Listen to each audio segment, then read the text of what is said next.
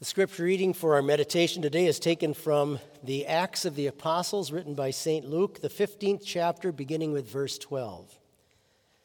The whole assembly became silent as they listened to Barnabas and Paul telling about the signs and wonders God had done among the Gentiles through them. When they finished, James spoke up. Brothers, he said, listen to me.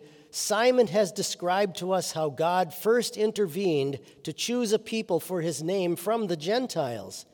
The words of the prophets are in agreement with this, as it is written After this I will return and rebuild David's fallen tent. Its ruins I will rebuild, and I will restore it, that the rest of mankind may seek the Lord, even all the Gentiles who bear my name, says the Lord who does these things things known from long ago.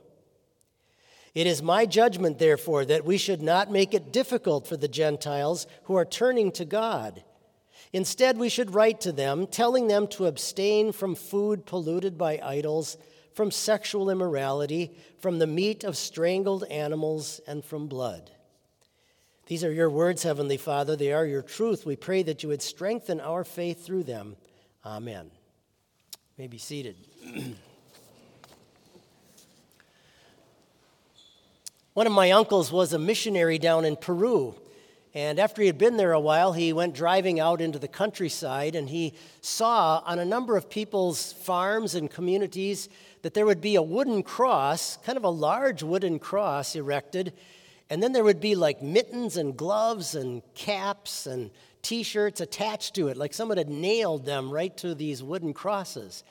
And he started to investigate about it. And he found out that what, what basically had happened is that when Christianity came to that part of the world, a lot of the old kind of pagan ideas were kind of kept and hung on to. And people sort of mishmashed the two religions together. And there was an old pagan thought among the Peruvians that if, if somebody in your family got sick, let's say your child got sick, you would take an article of their clothing and nail it or somehow attach it to an idol that would help, that God then supposedly would help heal your child. And so it was an interesting, it was an interesting thing that, that, uh, that people would take this and attach this to a cross, even though, of course, the Bible would say nothing about that being a way to be healed and so on. This happens occasionally in mission fields where missionaries go out. When, when they, the gospel comes to people that maybe for centuries haven't had uh, any message about Christ before, they'll sometimes take an old pagan heathen practice that they had and kind of um, mix it in with the Christian faith that, that, that has now been brought to them. We've had African missionaries on our campus, and they've told similar stories. And in Norway, if you look at some of the old churches in Norway that were built back when Christianity first arrived, they often had like dragons on the corners of the churches. And it was an old pagan idea from the Vikings that, that you would keep the evil spirits away if you had these dragons there. So, this is something that, that is often challenging for new missionaries when they are bringing the gospel and the message about Christ to sort of root out and, and reteach people about some of the old pagan ways and practices uh, that, that they might still have sort of so deeply ingrained in them. And the early Christian community, back in the first century that we're reading from in the book of Acts, actually had a lot of similar issues to wrestle with as well, similar problems, if you will. And it goes in a variety of directions because some of the practices of, of the ancient heathen world that where Christianity was now making inroads, um, a lot of people wanted to hold on to some of these ancient ideas. Animal sacrifices to their gods, uh, sexual impurities that were often done as part of the actual worship life of people for many of their pagan gods. And these things, of course, were offensive to the Jewish people in Christian congregations, people who had come out of Judaism and had now come to see that Christ the Messiah had actually come. And so there was, there was a lot of tension sometimes as to uh, how, how, how much of this stuff people had to let go of and, and so on. And then, in addition to that, it's kind of hard for us, maybe as modern day Christians, to imagine this, but Back in at the time of Christ and soon thereafter, you had people who had grown up, maybe they were old fossils like me, and they had lived in the Old Testament Jewish church now for 60 some years, and suddenly now the Messiah has come. They've come to realize that, that Jesus Christ, Jesus of Nazareth, Nazareth is the true Messiah that God had promised through all those years. And they now had come to faith in him as the Savior and and yet, at the same time, it's tough to give up those old practices of what foods to eat or who I should eat with. There were regulations that were binding on them from that Old Testament ceremonial law. So, this was a time of great confusion in the church. It was, it was a time of difficulty to work a lot of these challenges and issues out.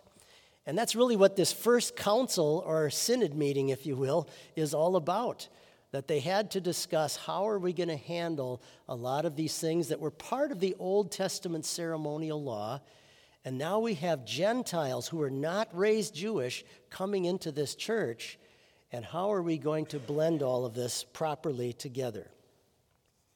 So the Jewish Christians had come to appreciate and treasure who this Jesus of Nazareth was, the one that God had sent into the world for every one of us to, to live out a perfect record for us, a perfect holiness that God could then give to us in our baptism.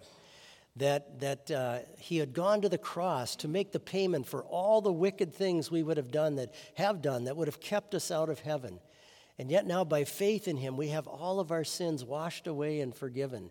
So, and, and the fact that Christ had risen again from the dead, to give us the promise. He says, Because I live, you shall live also. Think of all the, the wonderful things that we have in Christ. And really, that's what, that's what James's talk is all about, is the blessings that we have in this Christ, okay? The blessings that we have in him. Whether you're a Gentile or a Jew, whether you've been in the Jewish faith for years before, uh, none of that mattered all of a sudden. Let's just focus on Christ and what he's done for us. And, and really, that's essentially what we're doing right here today, isn't it?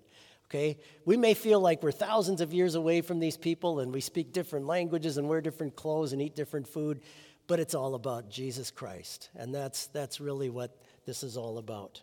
So, at this first sort of synod meeting, if you will, there were, there were certain crucial meetings like this that had to be held to, to make proper decisions of how the New Testament church should go forward. And sometimes this happens in groups and businesses and organizations where a very important meeting will establish the trajectory from that point forward of what takes place. You and I, sitting here today, have benefited and are living under the very decisions that were made at this crucial meeting uh, in the early, early church. We are still benefiting from the decisions made at that meeting. Just a little bit about the man who speaks, this James. He was a pastor in Jerusalem, one of the leaders of the church, referred to as the brother of Jesus. Uh, the early Christian writers refer to him also as the one that wrote the book of James, the epistle that we just read from. And he is mentioned as one, by St. Paul, mentions him as one that Jesus appeared to very particularly after he came back to life again from the dead. And we also know that he was martyred around 63 AD for preaching the gospel.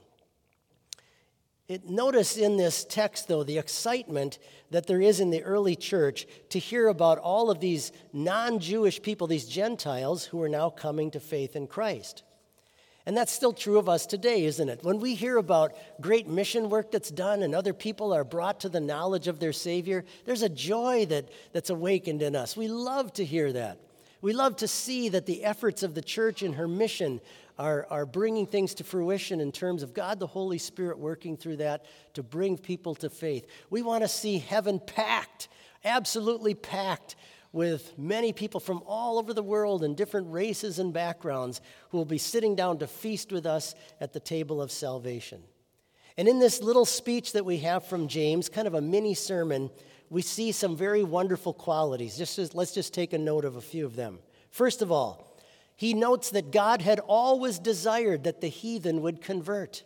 God had always wanted this, even though He had particularly chosen His chosen people, the Jews, to be the ones to bring the Messiah into the world.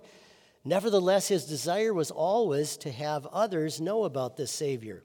And he quotes from the book of Amos regarding his church Listen, I will restore it, that's my church, that the rest of mankind may seek the Lord, even all the Gentiles who bear my name. That's probably talking about you more than likely right here today, says the Lord who does these things. Sometimes we think about the, the Old Testament church or the faith of the Old Testament as being restricted, restricted just to the Jewish people.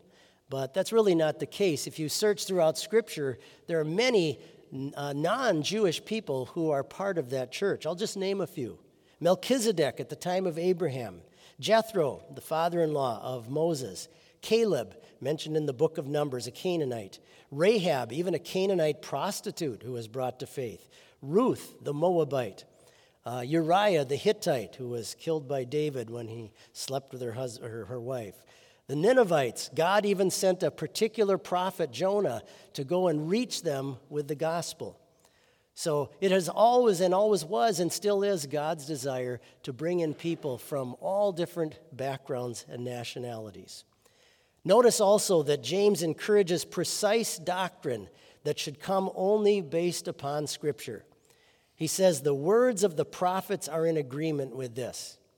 Jesus says to us, If you continue in my word, you're my disciples indeed. You will know the truth, and the truth will set you free. And then finally, this, this heart for God, to, that God's heart is to, to reach so many and to have so many others join us at the feast of salvation. We're told the whole assembly became silent as they listened to Barnabas and Paul telling about the signs and wonders God had done among the Gentiles through them. And so James says, let's not make it difficult for more to learn about this wonderful Savior. The same elements that Jesus spoke in his Great Commission are alive here in this speech as well. And how blessed, how absolutely blessed you and I are to be a part of this wonderful church that will someday gather around our Lord's throne. Amen. Please rise for prayer.